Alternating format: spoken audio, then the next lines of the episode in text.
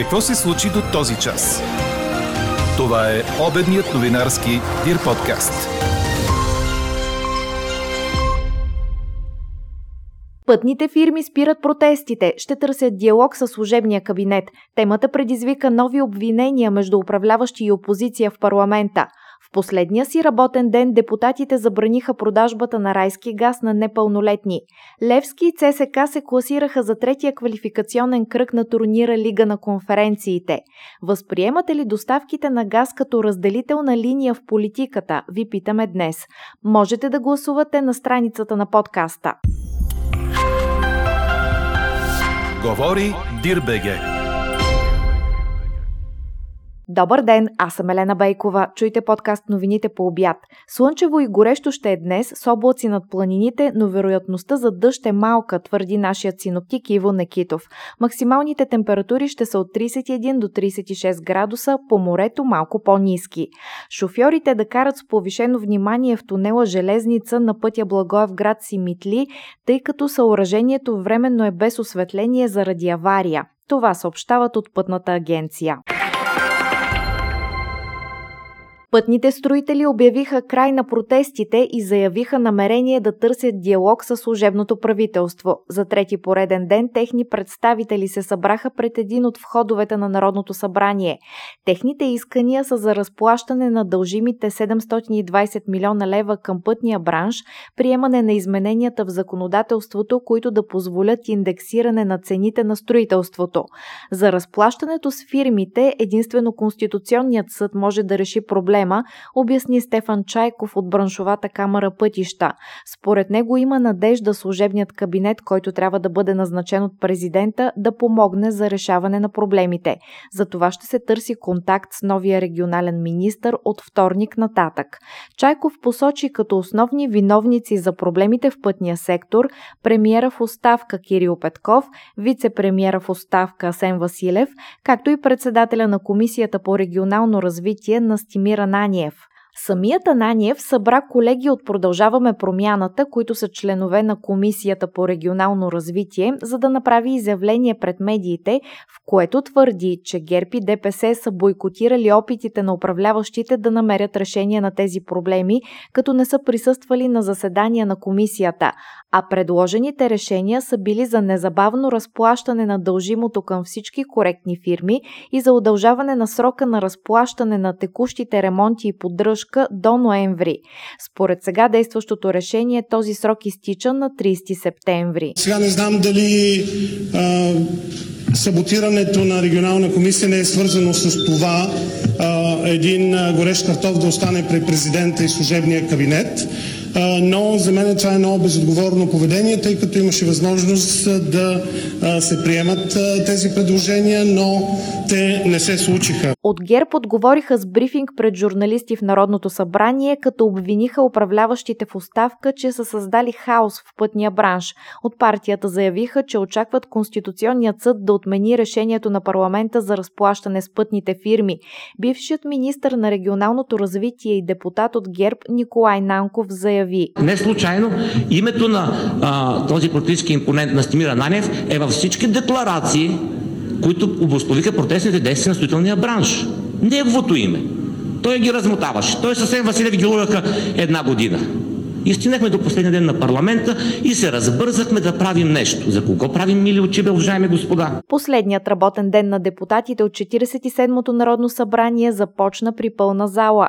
Регистрираха се 132 народни представители. Благодарение на кворума, депутатите успяха да приемат окончателно забраната за продажба на райски газ, включително онлайн, на непълнолетни, предложена от омбудсмана Диана Ковачева и допълнена като предложение от депутати депутати от ГЕРБ.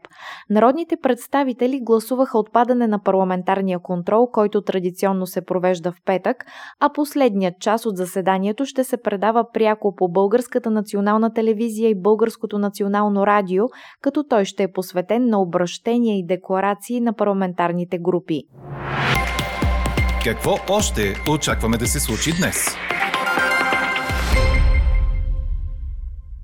От днес започва кампанията на Здравното министерство за изследване на хепатит Б и С. Тя се организира по повод вчерашния Световен ден за борба с хепатита и ще продължи до 5 август, следващия петък.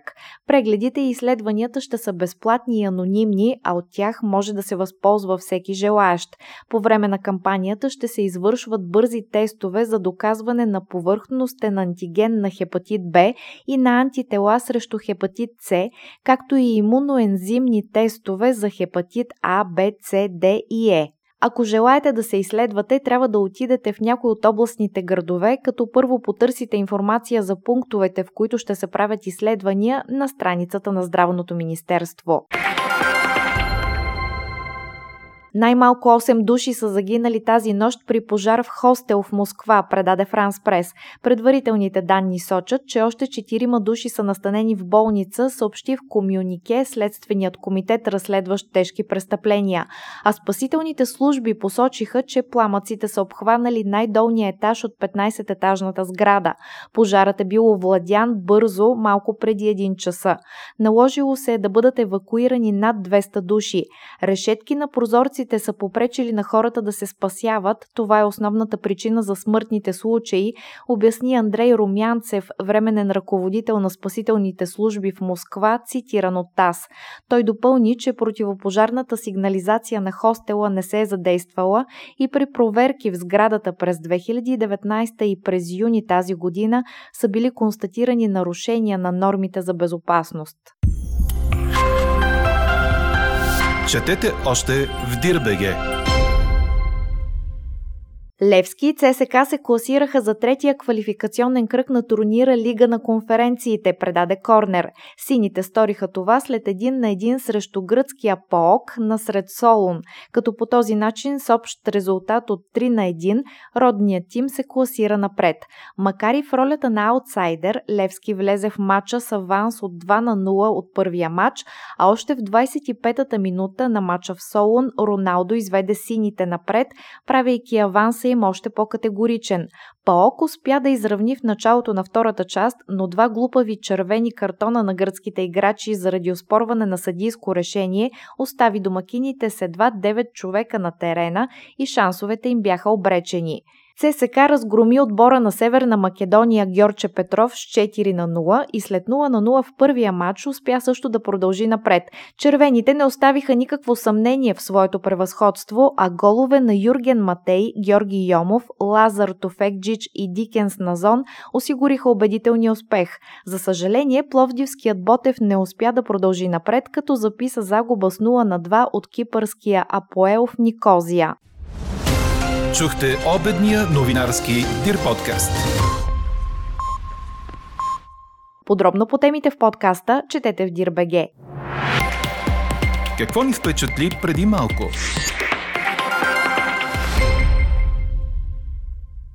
Лекари в бургаската болница спасиха дете, живяло месец и половина с монета от 20 стотинки, заседнала между гърлото и хранопровода, предаде БТА. Родителите на две годишната Мелиса разказват, че случаят е от 5 юли, когато са дали на детето кутийка с монети, с които да играе. Внезапно тя започнала да кашля. Майката предположила, че е глътнала монета, но направената часове след това в болница снимка на корема не е показала да има чуждо тяло. После детето се успокоило и не кашляло, а прегледът на гърлото също не показал да има чуждо тяло, разказва бащата Ахмед Чолев. Няколко седмици Мелиса ходила на ясла, била весела, до преди десетина дни, когато внезапно започнала да вдига необяснимо висока температура. Направена е отново снимка на белия дроб, където се вижда монета на входа на хранопровода, в края на гърлото. В отделението уши нос гърло често спасяват деца с заседнали монети или други предмети в гърлото и дихателните пътища, но за първи път срещат чуждо тяло, престояло толкова дълго време, обясниха от болницата. Малката Мелиса вече е изписана и си е вкъщи. А какво ще кажете за това?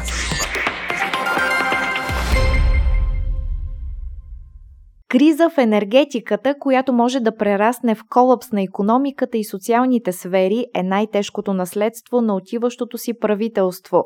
Това беше коментарът на президента Румен Радев, след като получи от БСП вчера неизпълнен третия мандат за кабинет в рамките на 47-то Народно събрание. По-късно стана ясно, че правителството в оставка предлага сключване на договор с компания от Съединените щати за доставка на 7 карго кораба с втечнен втечнен природен газ през зимните месеци. Заради търговска тайна обаче, министърът на енергетиката в оставка Александър Николов отказа да съобщи името на американската компания, но увери, че цената за първите три доставки се очаква да бъде с около 30 долара под европейската. Премьерът в оставка Кирил Петков уточни, че за този договор трябва да се работи от служебното правителство. Междувременно стана ясно, че Русия е готова да възстанови доставките на газ, ако България пожелая да се съобрази с изискванията на Газпром. Договорът е валиден, всичко зависи от политическата воля, каза руският посланник у нас Елеонора Митрофанова в ефира на телевизионния канал Русия 24. Ето защо ви питаме. Възприемате ли доставките на газ като разделителна линия в политиката? Гласувайте и коментирайте по темата в страницата на подкаста. Експертен коментар очаквайте във вечерния новинарски подкаст точно в 18 часа. Слушайте още, гледайте повече и четете всичко в Дирбеге.